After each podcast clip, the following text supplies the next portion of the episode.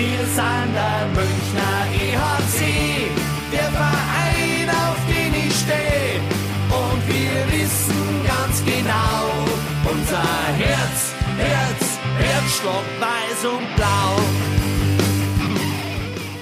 Servus und herzlich willkommen. Packmas Podcast Folge 28. Wenige Tage nach dem historischen Triumph des EHC Red Bull München beim Magenta Sport Cup. Wir wissen ja noch nicht, ob es die einzige Austragung war oder erst vielleicht der Auftakt einer traditionsreichen äh, Titelserie vor der Liga. Äh, Egel, ich glaube, wir haben das Finale mit, äh, mit Genuss gesehen. Wir freuen uns, wir feiern das.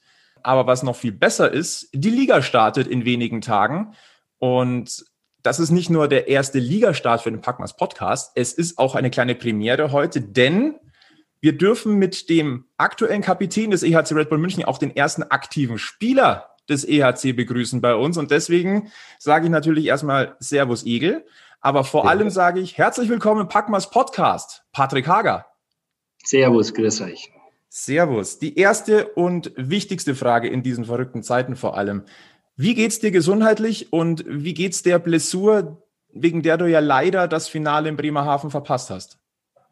Ja, gesundheitlich geht's mir zum Glück äh, sehr gut, habe äh, keinerlei äh, Probleme und äh, die Blessur schaut auch ganz gut aus. War heute in der Früh mit den Jungs am Eis, zwar noch im roten Trikot, aber hoffe, dass ich gegen Ende der Woche das ablegen kann und dann am Sonntag wieder mit dabei bin. Das heißt, wir können hoffen, dass der Kapitän höchstpersönlich dafür sorgt, dass die Saison mit einem Derby-Sieg gegen Augsburg startet. Das ist der Plan, ganz genau. Man Spiel gegen Augsburg äh, äh, sollte man eigentlich nicht verpassen. Na, absolut nicht. Das, das wäre ja töricht. du, äh, wie ist es denn zu dieser Blessur eigentlich bekommen? Ich glaube, die wenigsten haben das äh, wirklich mitbekommen im, im Halbfinale ähm, des Magenta Sport Cups. Ja, war, glaube ich, auch schwer zum singen. Äh, Im Endeffekt äh, hat äh, beim 5-3 Überzahl äh, der Janik so genau gezielt, dass er meinen Finger getroffen hat, was nicht förderlich war. Ja. Ich bin vom Tor gestanden und er hat von oben durchgeladen und dann ist der Puck auf dem Finger drauf und äh, dementsprechend habe ich da eine kleine Blessur davon getragen, die äh, versorgt werden hat müssen und äh, aus Vorsichtsmaßnahme sind wir dann äh, äh auf der sicheren Seite geblieben und äh, haben dann das Sonntagsspiel nicht in Angriff genommen. Ja, ich glaube, das ist gerade jetzt kurz vor Saisonstart, ist es wahrscheinlich auch vernünftig zu sagen, ähm, wir sind mal vorsichtig und gehen jetzt da kein Risiko ein. Und äh, ja, letztlich haben es deine Jungs ja im Finale auch ohne dich äh, ganz gut gerockt, muss man sagen.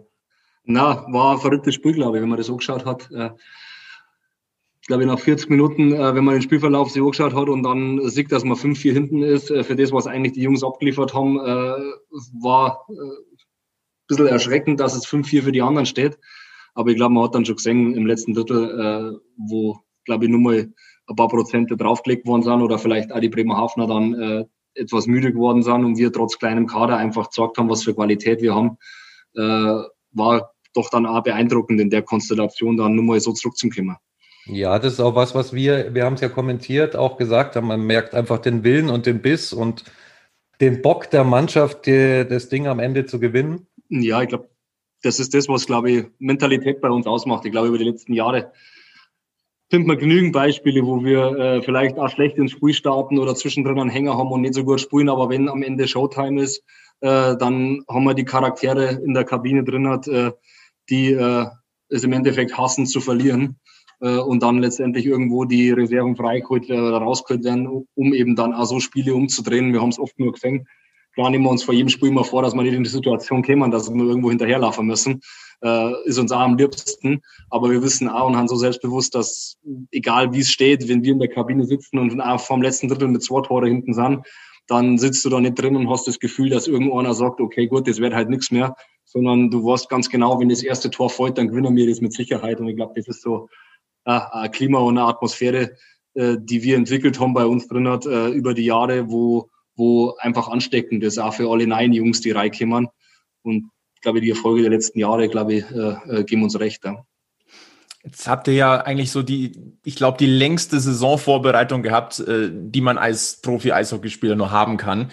Ähm, wie hast du die letzten Monate erlebt? Äh, Gibt es irgendwie ein Resümee? Was ist besonders schwer gefallen? Was war vielleicht sogar ein Tick besser unverhoffterweise durch diese immens lange Vorbereitungszeit? Ja, besser. Ich glaube, besser war definitiv äh, äh, also ein bisschen ruhiger angehen lassen zu können in die ersten Wochen. Ja. Wenn man sonst mit äh, zweieinhalb, drei Wochen Vorbereitung direkt ins erste Champions League spielen muss, äh, dann äh, geht alles relativ schnell und relativ zackig und äh, du hast wenig Zeit zwischendrin und die Intensität ist relativ früh sehr hoch. Äh, und da haben wir diese einfach die Chance gehabt, alles ein bisschen ruhiger anzugehen. Dementsprechend, glaube ich, haben wir auch die ersten Wochen weniger Jungs gehabt, die Trainingseinheiten verpasst haben, weil irgendwelche Muskelprobleme da waren oder so. Ich glaube, dass uns das schon geholfen hat. Aber äh, nichtsdestotrotz, wie du sagst, ist halt eine sehr lange Zeit. Das ist mein Jammern auf hohem Niveau, kann man sagen. Wir waren, waren als einer der wenigen Vereine in Deutschland in der Lage, so früh überhaupt zurückzukehren aufs Eis. Da sind wir sehr dankbar, dass das der Fall ist.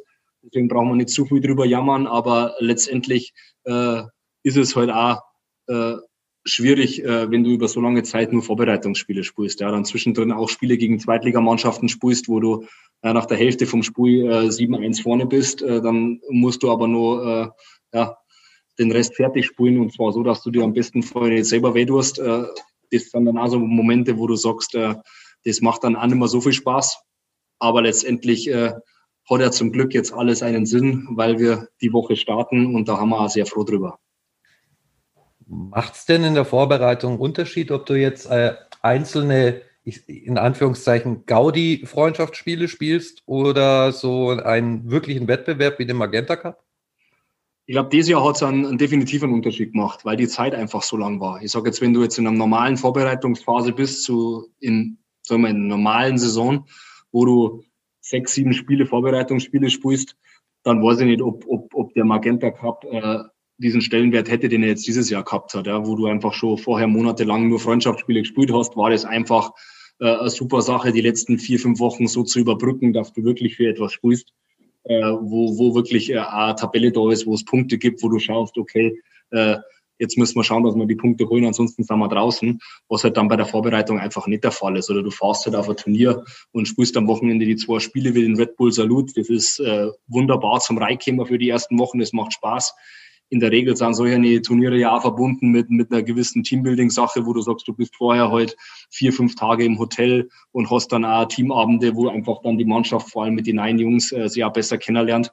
Das waren ja alles Sachen, die dieses Jahr einfach nicht möglich waren. Und äh, dementsprechend äh, war der Magenta Cup, glaube ich, dieses Jahr für uns oder für alle äh, eine super Sache. Für, für Fans sowieso, denke ich, einfach wieder im Fernsehen alles verfolgen zu können, auch wenn es jetzt im Stadion momentan nicht möglich ist, denke ich, dass bei Magenta die Einschaltquoten gerade super sind. Äh, ich glaube, dass die zufrieden waren mit den ganzen Sachen. Und mein, für uns ist auch schön, äh, die Info zu kriegen, äh, dass auch äh, der Support am Fernsehgerät da ist, auch wenn wir es nicht, äh, nicht sehen oder, oder hören.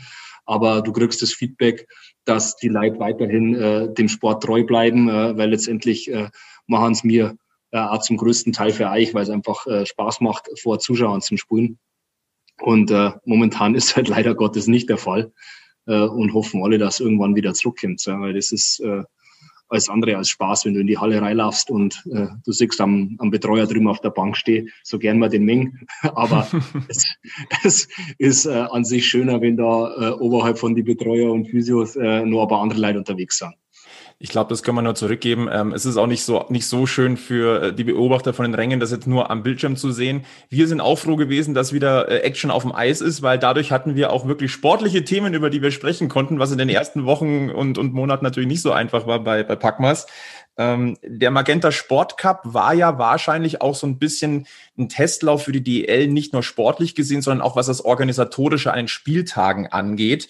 Ähm, wie muss man sich diesen neuen Alltag in der Halle rund um Spiele oder auch in der Trainingswoche vorstellen? Kannst du uns mal so ein bisschen mitnehmen in den Tagesablauf eines Profi-Eishockeyspielers und auf was ihr jetzt genau achten müsst und wie sehr ihr euch mittlerweile dran gewöhnen konntet? Ja, na, ich glaube, den Spieltagsablauf selber kann ich eigentlich gar nicht so genau sagen, weil da haben wir gar nicht genau mitkriegen, inwieweit die Abläufe sind für die ganzen Jungs, die tatsächlich noch im Stadion jetzt mit dabei sein dürfen. Äh, wie es bei uns selber abläuft, da kann ich euch natürlich ein Feedback geben. Letztendlich äh, war es für uns am Anfang äh, richtig, richtig ungewohnt, weil du einfach nicht gewohnt bist, diese ganzen Maßnahmen einhalten zu müssen. Ja. Aber ich glaube, mittlerweile hat jeder jeder verstanden und auch sich jeder Druck wohnt, dass es ohne das momentan nicht geht. Äh, das fängt letztendlich dabei an, dass bevor du überhaupt an die Halle fährst, äh, wir, wir, wir App haben, wo du äh, quasi Fragen beantworten musst, wie es dir persönlich geht. Und sobald du halt eine Frage mit Nein beantwortest, wirst du sofort von den Ärzten kontaktiert und hast keine Erlaubnis in die Halle zu kommen. So kannst du halt letztendlich schon mal, glaube ich, den ersten Verdacht einmal, äh, wenn du die einfach nicht so fühlst oder irgendwelche Kratzen im Hals hast oder so, dann, dann kommst du schon gleich gar nicht in die Halle rein und in Kontakt mit den Jungs. So fangst schon mal an. Und wenn du tatsächlich halt gesund bist oder dich gut fühlst, dann kommst du in die Halle rein und äh, hast eine Fiebermessstation, bevor du die Kabine betrittst, wo halt Temperatur gemessen wird, um eben das äh, nochmal direkt an der Kabine auszuschließen. Und dann hast du natürlich die Jungs mit Abstand in der Kabine. Wir haben auch mehrere Kabinen aufteilt, äh, was äh, das neue das neue Mannschaftsgefühl sozusagen ist, was auch nicht ganz so einfach ist, weil ja, Mannschaftssport, ich glaube, jeder, der selber Mannschaftssport macht, egal auf welchem Niveau, äh, das, was das Schönste am Sport ist, ist, äh, in der Kabine mit den Jungs zu sitzen und Plätzen zum Rennen. Äh, das ist, glaube ich, egal auf welchem Level du spielst, ist äh, das, das, was am meisten Spaß macht. Mhm. Und äh, das ist momentan halt auch äh, nur bedingt möglich. Äh, du hast die Maske nur, nur wenn du am, äh, im, im Kraftraum bist, drunten. Ansonsten hast du die Maske in der kompletten Zeit in der Kabine auf. Bevor du aufs Eis rausgehst, nimmst du das natürlich runter. Naja, aber das sind Sachen, da wohnst du die treu. Das geht, glaube ich, alle anderen leider auch in äh, anderen Berufen so, die sie damit irgendwie arrangieren müssen. Äh, und letztendlich, äh, glaube ich, hat sich mittlerweile, glaube ich, jeder ganz äh, gut drauf gewohnt und den Umständen entsprechend ist es mittlerweile schon fast Normalität geworden, da die sagen. Klingt auch so, als wäre es ja, wie man es, glaube ich, mittlerweile vom ERC gewöhnt ist, sehr professionell organisiert alles drumherum. Na, also das ist, da brauchen wir, brauchen wir nicht drüber reden. Äh, dass wir äh, da die bestmögliche Betreuung haben, äh, steht außer Frage. Ich denke, sonst war das auch nicht möglich gewesen, dass wir Ende Juli schon alle rüberholen von, von Amerika und Kanada und dann im August alle zusammen aufs Eis gingen, wenn nicht diese ganze Organisation die wir ja auch äh, gar nicht mitbekommen. Ja, für uns ist es jetzt so, wir kriegen, wir kriegen über einen QR-Code unsere, unseren App-Zugang. Aber die Arbeit, die davor investiert wurde, dass diese App überhaupt am Laufen ist, äh, das äh, können wir gar nicht abschätzen. Ja. Das ist einfach Sachen, die schon im, Vor im Vornherein äh, von der Organisation alles gemacht wurden und weiterhin gemacht werden, um eben alles zu optimieren. Äh, können wir sehr froh sein, dass wir den Support haben. Und äh, glaube bisher äh, können wir auch äh, stolz auf unsere Leistung sein, weil wir bisher eigentlich äh, ganz sauber da durchgekommen sind und auch die Jungs sehr diszipliniert sind, was, was in eine äh, Kontakte zu Hause und alles angeht, äh, hat bisher alles wunderbar funktioniert. Ich wollte gerade sagen, ist, da ist Selbstdisziplin natürlich, hat einen ganz hohen Stellenwert, damit dieses ausgeklügelte Sicherheitssystem, nenne ich es mal, auch wirklich funktionieren kann. Also äh, da ist ja jeder Einzelne gefragt. Das spricht definitiv äh, für, für die Mannschaften und äh, den Fokus. Ähm, seitdem du in München spielst, äh, habe ich gelesen, bist du immer zwischen Rosenheim und München per Zug gependelt. Das wird wahrscheinlich in diesen Zeiten nur noch schwer möglich sein. Da hat sich wahrscheinlich fahr, dein Alltag verändert. ich fahre Auto jetzt, ja. Wobei, wobei das momentan auch die schnellere Option ist. Nachdem einfach der Verkehr viel weniger ist, ja. bin ich tatsächlich mit dem Auto aktuell, aktuell schneller als mit dem Zug. Das ist oftmals äh, erstaunlich, wie schnell man tatsächlich in München sein kann, wenn, wenn es der, der Ring zulässt. Also dementsprechend äh, ist es momentan äh, vom Verkehr her angenehm, im Auto zu fahren. Ja. Ich glaube auch, es ist ein bisschen weniger Elefantenrennen über den Irschenberg los, oder? Ja. Ja, da darf sie Deutschen, da finden sich immer wieder ein paar, die, die, die versuchen raufzukommen oder dann am Ende reißt dann wieder ein Motor und schaffen es nicht, dann haben wir nur zwei Spuren frei, das kennen wir alle. Ja. Äh, also von, von dem her äh, brauchen wir uns darüber keine Sorgen machen. Auf der Autobahn äh, ist es definitiv schneller gerade im Moment, aber entspannter, glaube ich, war es nach wie vor im Zug, weil man sich nicht so viel ärgern muss. Äh, mhm. Äh, über die gewissen Fahrstile von manchen Leuten. Also dementsprechend äh, war ich oft entspannter in der Halle, wenn ich mit dem Zug gekommen bin, als wenn ich mit dem Auto komme, obwohl weniger los ist, sagen wir es mal so. Da würde mich jetzt interessieren, wenn, wenn du jetzt mehr Auto fährst als Zug vorher. Die Zeit ist ein bisschen weniger, aber ich für mich habe ja auch rausgefunden, Podcast hören während, während dem Joggen oder während dem äh, Unterwegssein, sei es Zug oder Auto, soll ja ähm, neues Hobby sein. Also ich habe das tatsächlich sogar vor unserer Packmas Podcast-Zeit entdeckt. Wie geht's denn mit dir? Wie hoch ist denn, sind denn Podcast oder Podkäse, wie wir auch schon mal gesagt haben, bei dir angesiedelt? Ja, da traue mir fast nicht sagen, aber da muss ich eigentlich, eigentlich enttäuschen. Ja. Ich bin absolut kein Podcast-Hörer. Also das muss ich leider ehrlich zugeben. Okay, also, dann darf man auch ehrlich sagen. Vielleicht, vielleicht, also. vielleicht, ändert, vielleicht ändert sich jetzt äh, mit dem Auftritt bei euch das Ganze, aber ich bin grundsätzlich äh, keiner, der irgendwelche Sachen groß streamt oder, oder, oder, oder online die Sachen anschaut, also diese Netflix-Generation und sowas, das ist alles nicht äh, so mein Zeig. Deswegen äh, bin ich da eigentlich relativ weit weg von dem Ganzen. Egel, wir haben eine, eine Herausforderung bis zum Saisonende. Wir müssen aus Patrick Hager einen Stammhörer machen. Ja, schon wieder eine Aufgabe für uns gefunden, ne? Wollen wir wieder zurück auf Sportliche kommen. Äh, der Gerne. Magenta Sport Cup. Ähm, das war eine Challenge für euch. Das hast du ja auch schon gesagt. Wichtig war auch dieser Wettkampfcharakter nach dieser langen Zeit. Es, man hat aber auch so irgendwie gesehen, dass es immer nicht nur von Spiel zu Spiel, sondern irgendwie von Spielminute zu Spielminute Hoch- und Tiefphasen gegeben hat bei jedem Team. Ähm, war das so, dass man manchmal auch im Kopf vielleicht mal ein bisschen, bisschen ein, zwei kmh rausgenommen hat, um keine unnötigen Blessuren oder Risiken einzugehen? Oder ist man da so fokussiert und sagt, äh, egal welcher kleine Titel, den nehmen wir mit nach Hause? Egal wie? Ja, also grundsätzlich der Grundgedanke ist, egal welcher Titel, wir nehmen ihn mit. Wenn wir spielen, gewinnen wir. Das ist so dieses Grundprinzip, das, glaube ich, bei uns allgemein verankert ist. Dann hast du natürlich jetzt, wie du richtig sagst, du hast so diesen Spagat zwischen, es ist ein Wettbewerb, aber es ist nicht der Wettbewerb, den du als Nummer eins gewinnen willst, unbedingt, ja. Äh, und dann musst du schon so einen Zwischenweg finden, wo du sagst, äh, ich möchte das gewinnen, aber gleichzeitig, wie du richtig sagst, mag sie natürlich auch keiner verletzen. Das ist immer so diese, diese Gefahr in der Vorbereitung, wenn du dann äh, zu hoch vorne bist, dann fangen die anderen zum Klopfen an, weil äh, letztendlich äh, ja noch keine große Strafe zu erwarten ist, weil es noch kein Liga-Alltag ist. Das ist immer so ein schmaler Grad, auf dem du wanderst. Aber ich glaube, dass wir es im Großen und Ganzen eigentlich für ein Vorbereitungsturnier doch sehr, sehr konsequent äh, gespielt haben und dass du immer wieder Hochs und Tiefs in einem Spiel hast, die hast du sonst auch gehabt, ja, die Jahre vorher oder auch in der Saison. Äh, ich habe es vorher an in der Pressekonferenz mit die mit die Reporter gehabt. Ich glaube, dass das dieses Jahr allgemein äh, eine große Herausforderung ist, eben diese diesen diese Hochs und Tiefs äh, so wenig wie möglich zu haben, weil du einfach musst dir vorstellen, du kommst in einer, in einer Halle rein, wo keiner ist. Ja. Das ist für das, was du die letzten 10, 15 Jahre als Profi gemacht hast, äh, ist momentan nicht da, dass du dich emotional an irgendwas aufpusht bei Heimspielen, wenn, wenn einfach die Stimmung kommt und, und, und du ein Tor schießt und die ganze Halle bebt und du hast diese Welle, wo du dann direkt danach das zweite hinterherlegst, äh, wie man immer wieder sieht, äh, dass einfach sowas einfach äh, Emotionen frei, freilässt und äh, die Mannschaft nach vorn treibt oder genauso gut, wenn du jetzt Beispiel nach Augsburg reingehst und du wirst von 6000 Leuten auspfiffen, dann brauchst du keinen mehr, der die irgendwie anstachelt, dann hast du diesen, diesen, diesen Adrenalinkick, wo du sagst, ja, und äh, am besten ist so leise, dass man am Schluss hört, wenn irgendeiner einen Schlüssel abschmeißt und dann mhm. hast du hast das geschafft in Augsburg. Was will man? Mhm. Und das ist das, wo glaubt dieses Jahr äh, eine große Herausforderung ist, dass du es schaffst, jedes Spiel dieses emotionale Niveau zu erreichen, wo du deine Bestleistung über 60 Minuten abrufen kannst, weil du von außen keine Einflüsse hast, die dir dabei helfen, dieses Niveau zu erreichen. Ja? Und das, glaube ich, ist die Gefahr, dass du vielleicht ab und zu zu schläfrig in der Spielerei gehst, weil alles ja leise ist und alles eigentlich relativ freundschaftsspielmäßig ausschaut oder wie ein Nachwuchsspiel ausschaut, aber letztendlich geht es um Punkte.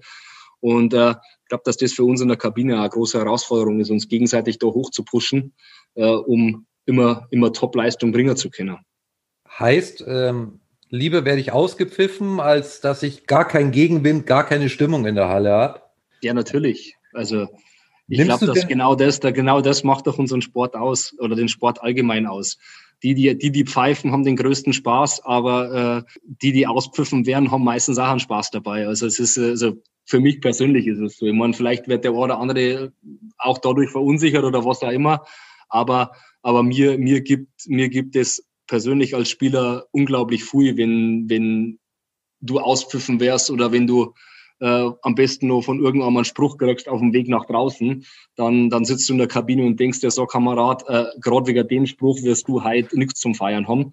Äh, und das sind immer so, ja, aber ich glaube, da ist jeder Spieler auch unterschiedlich. Manche, manche schüchtert das ein oder manche lassen sich verunsichern und andere stachelst du auf äh, und äh, hilfst ihnen damit eigentlich nur bessere Leistung zu bringen. Und bei mir ist meistens äh, zweiteres der Fall, dass, dass mir das hilft, wenn mir irgendwann blöd ummacht.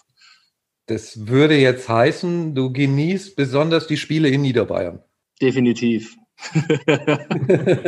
also meine, meine, meine liebsten Auswärtsspiele sind definitiv äh, äh, Augsburg und Straubing. Also weil die Leute mich da sehr schätzen in diesen Stadien. Das ist ein, ein, ein Respekt mit Geschmacksnote, möchte ich es mal nennen. Das soll nicht heißen, dass ich die Leiter nicht mag. Ja. Also wie gesagt, äh, ich glaube, das ist eine gewisse Hassliebe, die beruht auf Gegenseitigkeit. Äh, äh, ich schätze jeden einzelnen Eishockey-Fan, der dem Sport treu ist und ins Stadion kommt. Und ich glaube, die Fans schätzen es auch, wenn, wenn vom Eis Emotionen nach außen transportiert werden. Und dementsprechend, glaube ich, macht es beiden Seiten sehr viel Spaß. Ja, das geht uns auf den Rängen ja im Prinzip ähnlich. Also nichts Schöneres, als wenn auch von, von der anderen Seite, also von den Gästefans, ähm, da auch ein bisschen, ich sag mal, Gegenwehr kommt. Genau. Das macht ja, das ist ja so ein bisschen das, das Steakpfeffer am, äh, am Eishockey, würde ich mal sagen. Äh, du hast gerade gesagt, also diese Auswärtsspiele in Straubing und Augsburg, die sind für dich was Besonderes. Im Umkehrschluss, äh, oder anders gesagt, hast du weitere Lieblingsgegner beziehungsweise Lieblingsauswärtsspiele, wo du dich grundsätzlich darauf freust und natürlich auch andersrum. Ähm, Gibt es so welche, wo du sagst, im, wenn du die im Spielplan siehst, ach nee? Eigentlich, ach nee, gibt es eigentlich äh, wenige. Mein Iserlohn ist so, ach nee, einfach. Wir können weil, ja ganz offen reden. Ja, das hat jetzt nichts mit dem, mit der, mit der, mit, mit der Stadt. Das allgemein nur die, die, die Anreise nach Iserlohn ist halt äh, nicht die angenehmste und dementsprechend äh, ist auch alte Eishalle und äh, ist halt alles nicht so, so und wir sind selber in einer alten Eishalle, von dem her sollte man es eigentlich gewohnt sein. Aber wenn ihr mir jetzt fragt, dann sage ich, ist eigentlich so Iserlohn das, wo ich am wenigsten gern hinfahre und mei, am, am meisten Spaß macht es ansonsten heute halt in die, in die großen Hallen, Berlin, Mannheim, Köln. Äh, macht einfach Spaß in die moderne Hallen auch zum Spielen und dementsprechend haben jetzt eigentlich so die, die, die favorisierten Spiele von mir. Jetzt geht die Liga langsam los. Ähm, jetzt ist der Abstand zwischen Ligastart und Magenta Sport Cup äh, nicht äh, immens groß. Ähm, welche Eindrücke hast du denn von den anderen Teams äh, gewinnen können über den Cup? Ähm, und wie aussagekräftig hältst du denn die Resultate vom Magenta Sport Cup für die neue DEL-Saison? Weil letztendlich selber gesehen habe ich ja am Eis nur drei Vereine jetzt, mhm. mit Düsseldorf vier, wo ich selber dagegen gespielt habe da kann man natürlich schon sagen, dass gerade Schwenningen, glaube ich, äh, die Überraschung bisher war, äh, die in der Gruppe für Furore gesorgt haben. Und äh, wäre halt interessant, auch wie sie es übers Jahr, ob sie es kompensieren können, wenn der ein oder andere Spieler vielleicht einmal ausfällt, äh, wie tief der Kader besetzt ist. Aber so jetzt die, die, die Mannschaft, wenn gesund bleibt, hat mit Sicherheit Potenzial für Überraschungen zum Sorgen. Und mei, über, die, über die anderen braucht man eigentlich gar nicht groß reden. Mannheim, Berlin nach wie vor ist ja jedes Jahr äh, äh, mit die größten Konkurrenten auf dem Papier. Und aus dem Norden äh, war jetzt Düsseldorf die einzige Mannschaft, gegen die ich gespielt habe. Das, und das war ja auch nur ein Drittel. Aber letztendlich waren da auch einige Spieler verletzt, da muss man auch mal abwarten. Und bei denen, die bisher noch gar nicht im Magenta Cup waren, äh, hat man ja nur gesehen, dass sie sich jetzt nach Woche für Woche eigentlich viel verstärkt haben. Speziell Ingolstadt, glaube ich, hat äh, sehr viele Spieler noch verpflichtet. Äh, da wird halt die Frage sein, wie schnell findet, findet so eine Mannschaft auch als Mannschaft zusammen. Und äh, wie wohl fühlen sich die einzelnen Jungs in den Vereine. Deswegen glaube ich, wäre es schwer, äh, zum Saisonstart jetzt da schon so äh, eine Aussagetreffer zu können. Man sieht schon Tendenzen, äh, wie jetzt in Schwenningen oder auch in Bremerhaven. Das ist ja nicht, äh, nicht ohne, dass die einfach so durchmarschieren, ohne eine Niederlage bis ins Finale, äh, die mit Sicherheit diese Jahr gute Truppe haben werden. Und bei allen anderen äh, muss man schauen, denke ich, wie sie die ersten Wochen entwickeln und letztendlich immer jedes Jahr sagen, man muss äh, als, als Organisation und Verein, du musst gesund bleiben. Die viele, viele haben nicht so einen tiefen Kader, dass du zu viele Verletzungen kompensieren kannst. Und äh, solange du gesund bleibst, schaut's gut aus bei allen. Aber die Frage ist immer, wie kannst du es kompensieren, wenn du mal ein, zwei, drei Wochen hast, wo du äh, einfach einen kleineren Kader hast, äh, fällst du dann komplett ab oder schaffst du es dann trotzdem, deine Punkte zu holen? Und das ist eigentlich Jahre immer so dieser Schlüssel gewesen, dass wir konstant übers Jahr punktet haben und viele andere heute halt in Phasen, wo es einmal vielleicht nicht so klaffer ist und man auch zwischenzeitlich nicht gut gespielt hat und auch noch Verletzte gehabt hat, haben halt dann einfach Punkte liegen lassen. Und mhm. bei uns ist immer sehr gut gelungen, selbst in Phasen, wo wir vielleicht auch nicht unser bestes Spiel spielen, trotzdem irgendwie einen Weg zu finden, auch diese Spiele zu gewinnen, wenn es nicht schön ist, aber am Ende hast du die Punkte und die helfen da halt am Schluss. Jetzt haben wir ja einen Kader, der in, in großen Teilen da zusammengeblieben ist. Also ähm, die meisten Spieler kennen sich äh, über mehrere Ra Jahre oder letzte Saison. Gehe mal davon aus, dass das schon auch ein, äh, in der Situation sicher ein Vorteil ist. Aber wir haben natürlich auch ein paar, ein paar neue Spieler mit, äh, mit Redmond, McWilliam, äh, mit, mit Jungen wie Appendino. Was hast du denn da für Eindrücke bisher gesammelt? Ja, wie du richtig sagst, uns glaube ich hilft es im Allgemeinen oder deiner Mannschaft hilft es im Allgemeinen, wenn du äh, diese ja, Core Group, wie sie immer sagen, im Englischen zusammenhältst, weil einfach es einfacher ist, drei, vier Jungs neu zu integrieren wie zwölf oder dreizehn. Das ist ganz normal. Wenn du, wenn du als Mannschaft in der Kabine kimmst, äh, wo die elf vom letzten Jahr sich auch fremd vorkommen, weil zwölf neue drin sitzen, dann brauchst du einfach länger. Äh, für uns war es am Anfang relativ einfach, weil der, weil der Reds ja eigentlich als, als Erfahrener der einzige Erfahrene war, der neu dabei war. Mhm. Und dann äh, unsere, unsere, unsere ganzen Jungen, die mit dazu gekommen sind, die sich auch super integriert haben, äh, war eigentlich eine super Sache. Jetzt haben wir einen, einen, einen Magnum mit dazu gekriegt, äh, der letztendlich dann zu der Phase auch ein neuer alleine war und dementsprechend, glaube ich, so, so, so schnell wie möglich integriert werden hat können denke, die letzten Jahre kann man immer sagen, dass in der Organisation äh, eigentlich nie Probleme waren, dass äh, Charaktere verpflichtet worden wären, die schwierig gewesen waren. Die haben alle einwandfrei. Und äh, ich glaube, wie man bisher auch sieht, äh, äh, können wir uns auch auf die, auf die sportliche Leistung freuen. Ich glaube, dass mit McConnell in die Ecken fahren mag äh, und dass der Reds äh, gerade an der blauen Linie oben eine, eine Riesenverstärkung ist. Und äh, unsere Jungen drucken natürlich von hinten nach und äh, werden auf die Etablierten weiter Druck ausüben. Die wollen mehr spüren, die wollen mehr Eiszeit haben äh, und bestätigen das mit Leistung äh, und dementsprechend kann sie auch von uns alten keiner ausruhen. Und äh, ich glaube, wir haben einen gesunden Konkurrenzkampf in der Mannschaft, aber trotzdem ein Miteinander, äh, wo jeder dem anderen was gönnt und auch mal selber äh, sich äh, zurücknehmen kann, wenn, wenn ein anderer gerade eine gute Phase hat. Und ich denke, das macht es in einer erfolgreichen Mannschaft aus. Und äh, da werden wir weiter hart drauf arbeiten, dass äh, eben dieses Gefüge, was wir haben, auch so erhalten bleibt und die Stimmung so bleibt, wie es ist.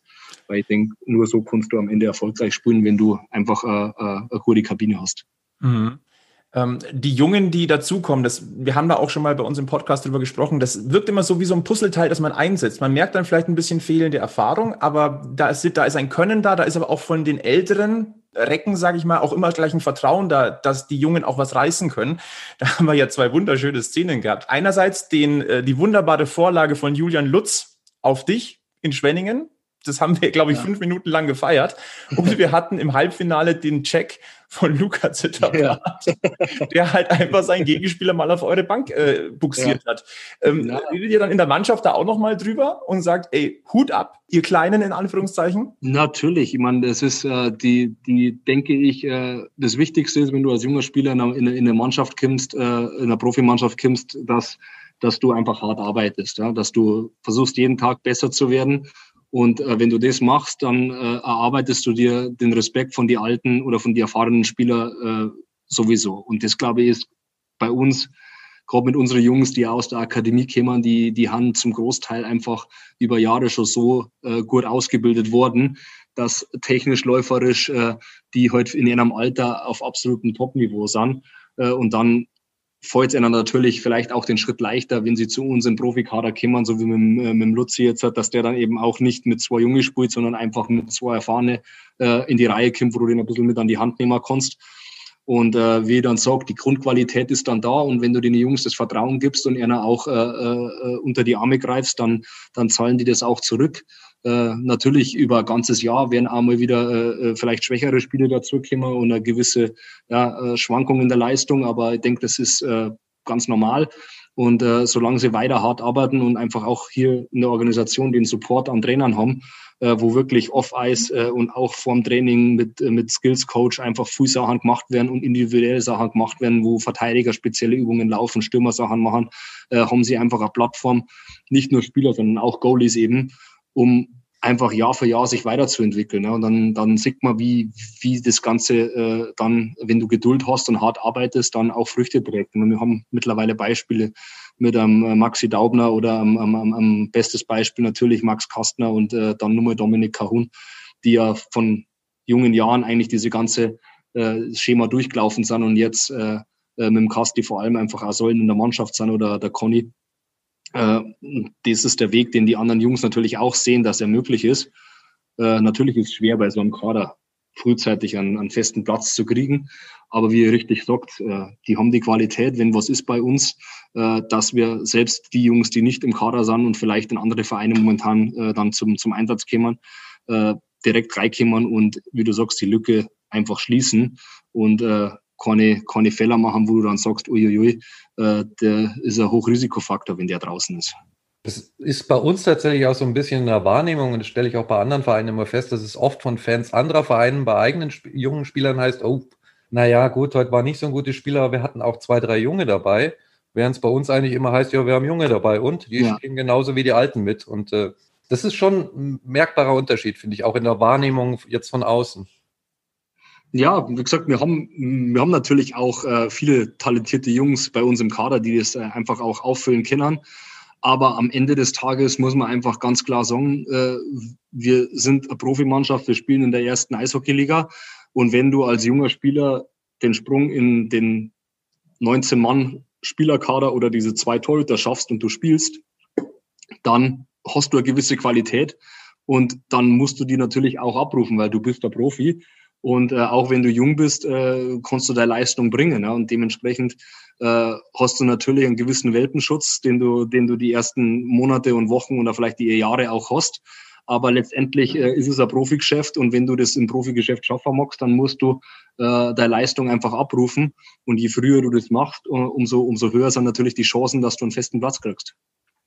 Jetzt habt ihr mit Kalle Kossela noch ganz frisch einen neuen Stimme dazu bekommen. Ähm, es sieht ja momentan ganz gut aus, dass er beim ersten Spiel gegen Augsburg dabei sein kann. Ähm, hat, hattest du schon Kontakt mit eurem neuen Forward und äh, wie ist so dein erster Eindruck? Du, tatsächlich nur ganz kurz. Äh, der ist ja gestern war frei, heute war das erste Training, dementsprechend war er heute das erste Mal dabei. Äh, haben noch gar nicht so viel Zeit gehabt, äh, äh, uns auszutauschen, weil er auch nicht in derselben Kabine sitzt, äh, wie, wie vorher gesagt habe, aufgeteilt sind. Und äh, äh, werde mit Sicherheit die nächsten Tage das Gespräch dann einmal suchen, aber äh, so vom Hallo-Song macht er äh, klassisch Finish einen sehr, einen sehr, einen sehr ruhigen Eindruck und äh, am Eis hat man schon gesehen, äh, läuferisch äh, auch klassisch Finish, äh, sehr gut ausgebildet und der Scheibe sehr gut. Äh, ich denke, dass wir an dem noch viel Freude haben werden. Die Saison wird es ganz anders, haben wir ja schon angesprochen. Jetzt 38 Vorrundenspiele, Nord-Süd-Staffel, ähm, dann Best of Three Playoff-Serie das birgt Potenzial für Überraschungen und für extrem viel Nervenkitzel. Ähm, wie hast du die Entscheidung aufgenommen und ist vielleicht sogar die Vorfreude ein bisschen größer, weil es eben irgendwie so in Anführungszeichen ein bisschen risikoreicher ist? In erster Linie haben wir die Entscheidung einfach aufgenommen als sehr positiv, weil es einfach für uns äh, ein super Zeichen war, dass es tatsächlich losgeht und dann auch noch mit 14 Vereinen losgeht, wo ja eigentlich, wenn wir mal ehrlich sind, äh, lange gar keiner drüber gesprochen hat. Es ging immer nur darum, es geht los, aber wenn es losgeht, hat nie einer von 14 Vereinen gesprochen. Äh, dementsprechend sind wir super froh, dass wir 14 haben und ich glaube, für die jetzige Zeit ist der bestmögliche äh, Spielmodus, den sie entwickeln haben können. Wir haben sieben im Norden, sieben im Süden. Du hast wenig Reise, wenig, wenig Reiseaufwand. Hast äh, viel, viel, viel Derbys, die du spielen kannst. Ich denke, für die Fans gerade am, am, am Fernseher haben das auch immer äh, Spiele, die du sagst, die magst du anschauen. Und für uns ist halt einfach äh, ein neuer Format, ein neues Format, auf das wir uns einstellen. Und am Ende nimmst du es, wie es ist. Dann spielen wir die Vorrunde, wo ihn dort bestmöglich abschneiden. Weil, wie du richtig sagst, Best of Three Playoffs äh, ist jetzt nicht äh, die große Liebe des Eishockeyspielers, äh, braucht man nicht reden, äh, weil du halt auf Best of Seven einfach äh, dir sicher gehen kannst, dass wenn du nicht weiterkommst, dann hast du es nicht verdient, weiterzukommen, weil dann setzt sich einfach der Stärkere durch. Äh, bei einer Best of Three Serie ist halt immer Raum für Überraschung da. Das äh, birgt die Chance für vermeintlich kleine Vereine, dieses Jahr auch zu überraschen. Aber vielleicht ist es auch genau das, äh, was vielleicht äh, so eine verkürzte Corona-Saison jetzt auch ausmacht für den Fan, eben auch zu wissen, hey, wir haben jetzt siebener Gruppen, äh, da haben nur drei, die nicht weiterkommen. Schafft es unser Verein, auch wenn ich bei einem kleinen Verein ein Anhänger bin, in diese Gruppe zu kommen, dann ist eigentlich alles möglich. Da müssen wir bereit sein und äh, das werden wir auf jeden Fall auch sein. Jetzt geht es in erster Linie einfach, uns die Top-Position zu holen und dann äh, werden die Playoffs dieses Jahr ihre eigenen Gesetze schreiben und wir wollen die für uns am bestmöglichen Ende haben dann. Jetzt bist seit drei Jahren wieder daheim in Bayern. Und ähm, eine Frage, die wir tatsächlich auch von Fans bekommen haben, ist es nicht schöner, dass du jetzt auch äh, Interviews auf Bayerisch antworten kannst und nicht nur auf Hochdeutsch? Ja, das ist schön, das stimmt. Aber ich bin immer nur in dem Modus drin, wenn mich jemand auf Borisch fragt, dann antworte ich Borisch und wenn irgendjemand Hochdeutsch fragt, dann rede ich Hochdeutsch. Also von dem her habe ich das äh, über die Jahre, äh, die ich in Nordrhein-Westfalen verbracht habe, äh, mir irgendwie angeeignet. Ich weiß auch nicht. Man sagt ja immer, man braucht äh, ungefähr die halbe bis ganze Zeit, wie man sich etwas antrainiert hat, um es wieder abzutrainieren. Also das so. merkst du auch. Das merke ich auf jeden Fall, ja. Weil du Nordrhein-Westfalen gerade ansprichst und wir auch gerade drüber gesprochen haben, 14 Vereine nehmen zum Glück an der DEL-Saison teil. Ähm, jetzt hatten wir in München gefühlt würde ich sagen, sind wir in einer luxuriösen Situation. Ähm, da steht dank äh, dem, dem Konzern steht es auf wirtschaftlich sehr gesunden Beinen. Aber das war ja jetzt äh, in, in, der Pause nicht überall so. Gerade in NRW, in, in Krefeld und in Köln hat es so ein bisschen gewackelt. Ähm, wie nimmst du das als, als Spieler wahr mit ähm, den anderen Vereinen und auch mit, den, mit deinen Kollegen, die sich ja dann schließlich auch Sorgen um letztlich ihren, ihren Arbeitsplatz machen müssen? Ja, natürlich schaust du, schaust du auf die anderen, auf die anderen Vereine. Speziell, wie du richtig sagst, äh, äh, denkst du natürlich an die Jungs, äh, in welche Situationen die kümmern. Aber wie wir von vornherein ja festgestellt haben, war es wichtig, dass, dass alle Vereine individuell ihre Lösungen finden und dass äh, du keine Pauschallösung findest, die auf alle 14 Vereine zutrifft, war auch klar. Äh, wir als Münchner Organisation können natürlich froh sein, dass wirklich alle 14 Vereine einen Weg gefunden haben, mit ihren Jungs und auch mit ihren Partnern und Sponsoren äh, und Eigentümern eine Lösung zu finden, dass alle 14 am Start sind, weil eine Saison mit vier oder fünf Mannschaften war halt auch in der Außendarstellung äh, nicht das gewesen, was, was wir als München äh, gerne gehabt hätten. Dementsprechend sind wir super froh, dass 14 Vereine jetzt dabei sind. Äh, auch wenn das bei dem einen oder anderen Verein äh, für die Jungs auch deutliche Einschnitte horst, wenn man, wenn man mittlerweile auch äh, rausgehört hat. Äh, hoffen wir natürlich, dass das dann dem Verein hilft, sich äh, durch die Saison äh, zu retten und letztendlich dann hoffentlich nächstes Jahr wieder, wieder besser dazustehen. Äh, werden wir sehen, aber in erster Linie, glaube ich, ist es wichtig, dass wir Eishockey wieder auf die, auf die, auf die Bildschirmfläche bringen. Äh, die anderen Sportarten haben unterwegs äh, und wir haben es bisher nicht. Äh, und wenn wir den Sport äh, die nächsten Jahre weiterhin äh, nach vorne bringen wollen, dann äh, war es, glaube ich, keine Option gewesen, dieses Jahr gar nicht zum Spielen. Also äh, denke ich, dass da schon der richtige Weg eingeleitet wurde, dass das natürlich auch viel Verzicht von, von vielen Leuten heißt, äh, ist klar. Aber ich denke, wenn man in der jetzigen Zeit mal nach rechts und links schaut, dann äh, glaube ich, gibt es Einschnitte in, in, in jeglichen Bereichen in unserem Leben momentan. Äh, und äh, wenn wir im Profisport unterwegs sind, äh, dann ist es immer nur Jammern auf höherem Niveau, sage ich mal. Jetzt bist du seit äh, 2017 wieder in München oder bist in München, hast dann noch ein bisschen mit Michi Wolf zusammengespielt, von dem du dann das Kapitänsamt übernommen hast. Ähm, wie ist es für dich, als Nachfolger zu sein, das C zu tragen nach, mit so einem Vorgänger? Ähm, hast du dir vielleicht sogar irgendwie Tipps geholt von ihm? Hast du irgendwelche Verhaltensweisen übernommen und machst du vielleicht auch irgendwas ganz anders als Michi Wolf? Also erst einmal die Fußstapfen sind natürlich riesig, da brauchen wir nicht drüber reden. Wir haben mit, mit dem Wolfi lang, lang genug auch international zusammengespielt und dann eben auch noch in München. Äh, und natürlich äh, über die Jahre in der Liga äh, nimmst du gewisse Sachen von anderen Kapitänen natürlich an. Du hast Erfahrungen selber gesammelt und versuchst letztendlich trotzdem du selbst zu sein. Ich denke, es hat einen Grund, warum, warum du in die Auswahl gekommen bist, Kapitän zu werden und warum du es tatsächlich am Ende auch geworden bist.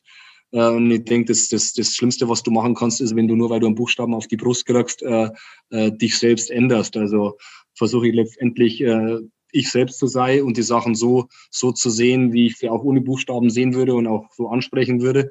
Äh, letztendlich äh, ändert sich dann in dem großen Ganzen nicht so viel, bis auf das, dass du dann Buchstaben auf der Brust hast und äh, in, in manchen äh, Pressekonferenzen äh, sitzen musst, wo du halt vielleicht sonst nicht sitzt und das ein oder andere Gespräch halt mit, mit der Vereinsführung hast oder mit die Trainer hast.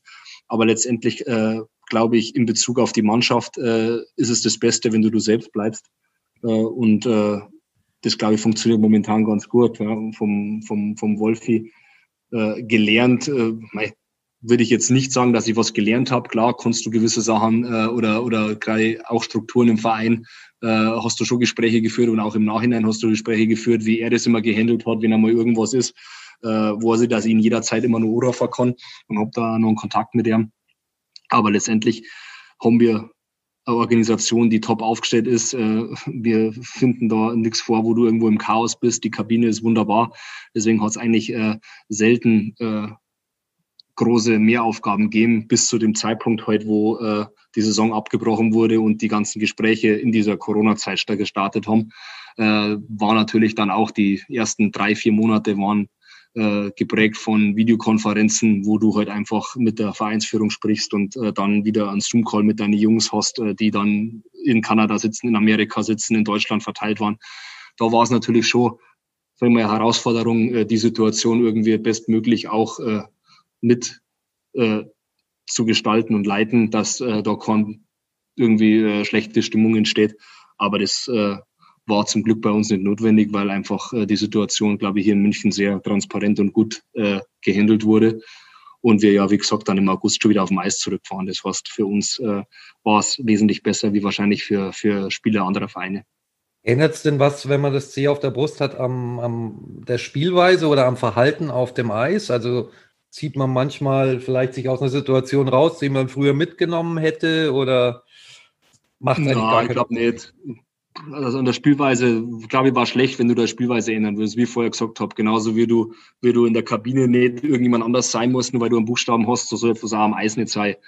Äh, das vielleicht ein bisschen, in meinem Fall, äh, versuche ich etwas ruhiger im Punkto Schiedsrichter zu werden, äh, weil ich ja doch mit denen auch äh, im Austausch stehen sollte. Äh, ab und zu, äh, glaube ich, wer mich mein, meiner Karriere kennt, ist äh, das Maß voll und dann bin ich auch ab und zu drüber, äh, was nicht immer äh, böse gemeint ist. Aber letztendlich äh, werde ich auch älter und versuche etwas cleverer zu werden, was nicht immer funktioniert, das weiß ich selber. Aber äh, denke, dass das so ein Punkt ist, wo ich versuche, etwas ruhiger zu werden, äh, weil ja doch das eine oder andere Gespräch immer mal wieder im, im, im, im Raum steht, während man spielt. Und wenn ich vorher schon den Schiedsrichter hochgeschossen habe und mich selber hochgeschossen habe, dann kommt dann meistens nichts Gutes dabei raus, wenn man dann über vernünftige Sachen reden muss. Jetzt tut sich in München im Eishockey einiges. Da ist die letzten Jahre ordentlich was gewachsen. Du bist auch nach München gekommen, um auch Titel zu holen. Einer hat schon geklappt, einer war knapp daneben. Das hätte gerade noch so äh, funktionieren können, hat dann leider nicht ganz gereicht. Ähm, jetzt hast du auch schon mehr als 700 DEL-Spiele absolviert. Welche Ziele hast du denn noch gesteckt mit München, auch mit Blick auf deine ja mittlerweile Rolle als erfahrener Akteur auf dem Eis? Ja, ich denke, wenn du bei so einem Verein spielst, dann äh, wie du richtig sagst, es sind Titel, die zählen. Ja. Wir wollen jedes Jahr wollen wir Titel holen. Äh, natürlich äh, definitiv in der in der in der eigenen äh, in der eigenen Liga. Aber gerade auch, sage ich jetzt, äh, nachdem wir ja in Frölunda schon sehr nah dran waren, äh, dieses Jahr findet die Champions League nicht statt und du äh, hast aber schon mal diesen, ja, sagen wir, dieses, dieses Gefühl gehabt, äh, was es heißt, das Champions League Finale zu spielen. Ich denke, der Wettbewerb äh, bleibt uns hoffentlich auch nach Corona erhalten, weil es einfach unglaublich viel Spaß macht. Äh, und auch die letzten Jahre, glaube ich, das in eine, in eine Richtung gegangen ist, wo die Mannschaften tatsächlich äh, alles reinschmeißen, um diesen Pokal zu holen. Äh, Vergleich zu vor ein paar Jahren, wo das eher immer nur so als Vorbereitungsturnier irgendwie abgedacht war. Und äh, sage ich, das ist natürlich was, was äh, nur ein großer Wunsch wäre, wenn man es äh, schaffen könnte, den Champions League Pot äh, nach München zu holen. Ja. Die Meisterschaft steht natürlich immer über allem, aber wenn ich jetzt sagen darf, äh, dass ich die Champions League äh, äh, definitiv gewinnen möchte, dann war das keine Lüge. Also schauen wir mal, ob das die nächsten Jahre möglich ist. Vielleicht dann ja in der neuen Halle vor rund 12.000 Zuschauern. Das war natürlich die Wunschvorstellung, ja. Da schauen wir mal. Da glaube ich, hätte keiner was dagegen. Das glaube ich allerdings auch. Also ich glaube, dann haben wir, haben wir dicke, fette Party und äh, da kann man dann definitiv feiern. Also das ist auch ein Anreiz in dieser neuen großen Halle, die ja jetzt dann in den nächsten Jahren entsteht, dann dort noch äh, vor ja, noch mehr Fans zu feiern. Ich glaube, dass das, dass das äh, äh, hoffentlich für alle ein großer Anreiz ist. Ja, das ist ja nicht immer, äh, was man immer wieder hört. Äh, ich komme aus Rosenheim, äh, neue Hallen und alles wird moderner und äh, wir wollen Oldschool Eishockey und die Fans und das, wir wollen das haben und na, das ist nicht toll, das neue Zeug. Ich denke, wenn man mit der Zeit geht äh, und beides einfach äh, zusammenlaufen lässt, äh, das Produkt an sich, was du am Eis anschaust, ändert sich ja nicht. Aber du hast vielleicht die Möglichkeit, noch mehr Leute für diesen Sport zu begeistern, die dann vielleicht nach ein, zwei Jahren neben äh, euch in der Kurve drinstängern und einfach die Fanbase noch erweitern. Und ich glaube, wenn man dafür offen ist äh, und nicht äh, äh, gegen ja, Fortschritt ist und der Fortschritt irgendwie als Stimmungsrückschritt sieht, wie es an manchen Standorte der Fall war, glaube ich, kann man mit, mit so einer neuen Halle einfach einen unglaublichen Schwung äh, mitnehmen und hoffentlich auch die Eishockey-Begeisterung in München nur mal auf ein neues Level bringen. Ich glaube, wir sehen die letzten Jahre, äh, wie die Halle immer voller und voller wird, äh, dass das Potenzial einfach in München und auch im Umland da ist, für ein Eishockeyspiel nach München zu kommen. Und äh, ich denke, da profitieren wir alle davor, wenn wir irgendwann in einer Halle spielen, wo halt äh, 12.000 Zuschauer drin sind und das Ding ist ausverkauft und äh, wir sehen Top-Leistung am Eis und die Halle bebt. Äh, was magst du dann als, als Sportler und als Fan mehr? Und äh, ich denke, das muss das große Ziel sein, dass wir da äh, ein Spektakel abliefern, wenn die neue Halle da ist. Und dann, äh, glaube ich, haben wir dann auch da einen Riesenspaß. Vor allem drei Trainingshallen noch zusätzlich erleichtern natürlich dann auch die Arbeit mit dem Nachwuchs, aber auch die Trainingsarbeit für euch. Zwei Fragen haben wir noch. Ähm, Gibt es einen Kollegen, einen Spätzl, einen Spieler, den du gerne noch in München sehen würdest oder mit dem du noch mal richtig äh, aufzocken wollen würdest im selben Trikot? Boah, gute Frage. Nachdem haben sie jetzt haben sie einen, einen, einen Gugi haben sie schon geholt.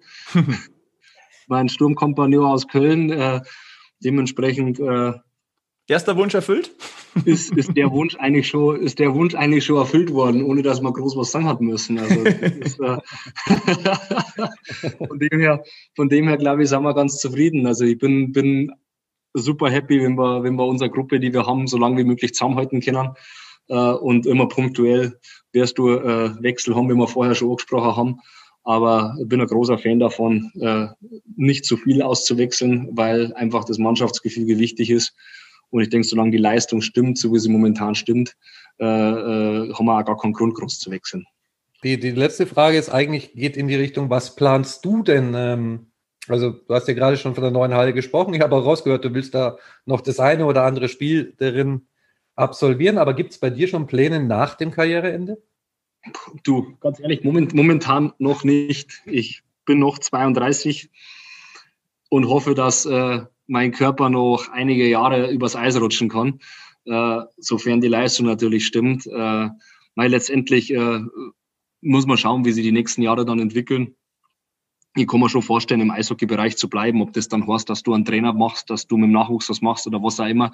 Ich denke, dass äh, sehr viel, sehr viel äh, Optionen äh, auch in dieser Organisation da sind äh, und ich mich unglaublich wohl in der Organisation fühle und natürlich hast du die Hoffnung, äh, dass du dann auch der Organisation erhalten bleibst nach deiner Karriere. Da braucht man nicht drüber reden. Und äh, wie gesagt, momentan fokussiere ich mich voll auf meine, auf meine Eishockey-Karriere. Ich denke, dass ich noch äh, einige gute Jahre in mir habe, wo ich, wo ich der Organisation und auch euch Fans einiges bringen kann. Und alles andere, was dann in Zukunft kommt, werden wir dann sehen. Aber ich glaube, mit dem Punkt, wo ich herkomme und wo ich jetzt bin, kann ich mir äh, gut vorstellen, dass ich, dass, ich, dass ich länger in dieser Organisation bleibe. Die Frage hat einen Hintergrund, die haben wir nämlich von, tatsächlich von einem Fan bekommen, der im Laden deines Vaters regelmäßig einkauft. Und äh, ob er dich da mal trifft oder ob das vielleicht sogar eine Option ist, äh, langfristig. Aber wir haben ja gerade gelernt, im Eishockey willst du bleiben. Jetzt ist nur die Definitiv. Frage, auf welcher Seite? ja, ab und zu trifft man mich im Lob bei einem Dance. Ja, das stimmt schon. Aber äh, ich glaube, der ist nur, der ist nur top fit und der, der schmeißt den, der schmeißt, der schmeißt den Ron äh, sehr gut allein momentan noch. Äh, da glaube ich, da die momentan eher im Weg umgehe. Also, also von dem her, äh, glaube ich, solange, solange der zwar gesunde Fürs hat, wird der in seinem Lohn da drin stehen und den kriegst du da nicht raus äh, und musst auch nicht rausschirmen. Das macht ihm, glaube ich, unglaublich viel Spaß. Äh, wenn er Hilfe braucht, weiß er, dass er, dass er jederzeit anrufen kann. Äh, und wenn es die Zeit zulässt, äh, dann bin ich ab und zu einmal drin hat. Aber ist natürlich äh, seitdem einfach Familie und Kinder da sind, äh, ist die Zeit oder die Freizeit auch definitiv weniger geworden, wo man dann einfach einmal auf einen Café sich in Eishockeyland reinsteht. Gut. Patrick, schon mal herzlichen Dank. Gibt es noch was, was du der, der Fangemeinde mitgeben möchtest auf diesem Weg vor dem Start in die Penny DL-Saison? Ach, eigentlich, eigentlich nicht viel, sondern äh, auch wenn wir euch im Stadion nicht sehen, äh, schätzen wir euren Support äh, ohne Ende und äh, letztendlich, glaube ich, freut sich jeder drauf, äh, ihr und wir, wenn alle wieder vor Ort sind. Äh, schauen wir, dass wir gut durch die Zeit durchkommen, dass wir alle gesund bleiben. Das ist das Allerwichtigste. Und äh, wir werden trotzdem alles versuchen, um, um euch so viel Spaß wie möglich in die Wohnzimmer zu bringen und äh, dann hoffentlich am Schluss auch wieder irgendwas in die Luft heben können. Wir freuen uns drauf. Wir freuen uns drauf. Ja. Wir sagen ganz herzliches Dankeschön. Vergelt's Gott. Danke. Auf Bayerisch. Gell? Äh, haben wir ja, ja gelernt. Wir müssen dich wieder ins Bayerische ein bisschen neibringen. Genau. So Sagen wir danke für deine Zeit. Patrick Hager, KW10 des EHC Red Bull München. Liebe Grüße an die Mannschaft, alles Gute, bleibt's gesund und äh, wir bleiben bei euch. So Wunderbar.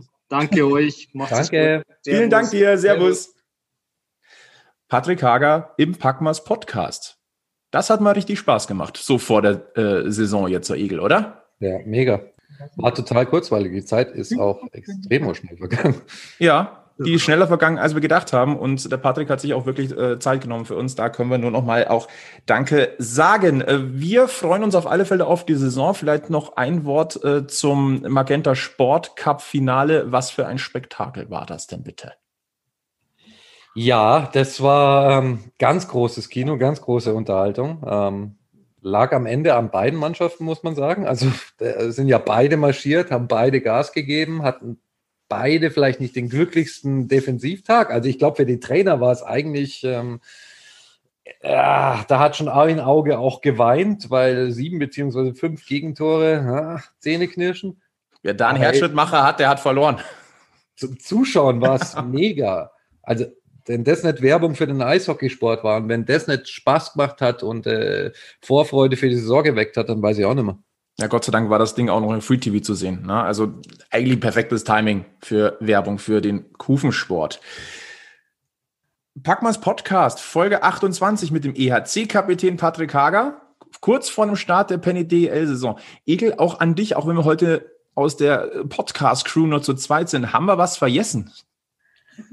Äh, ich, ich denke nein, aber wenn doch, werden wir sicher darauf hingewiesen und dann holen wir das einfach beim nächsten Mal nach. Genau so ist es es soll ja noch weitere Folgen geben. Hab ich auch gehört, dass äh, uns die Themen auch in nächster Zeit wohl nicht ausgehen werden. Nein, in München tut sich einiges, bei uns tut sich einiges, da bleiben wir am Puck. Deswegen auch nochmal der Hinweis, folgt uns auf Facebook, Twitter, Instagram, www.packmas.de. Ihr erreicht uns auf unseren E-Mail-Adressen, die findet ihr auch auf der Webseite. Liebe, Kritik, Schelten, aber vor allem Lob hören wir auch gerne. Also meldet euch bei uns und äh, dann gehen wir mit euch in unsere Premierensaison in der Penny DEL. Das wird auch spannend für uns. Ansonsten bleibt uns nur noch zu sagen, bleibt gesund, weiterhin eine schöne Weihnachtszeit und ganz, ganz wichtig, immer schön am Puck bleiben. Bis zum nächsten Mal bei Packmas. Servus.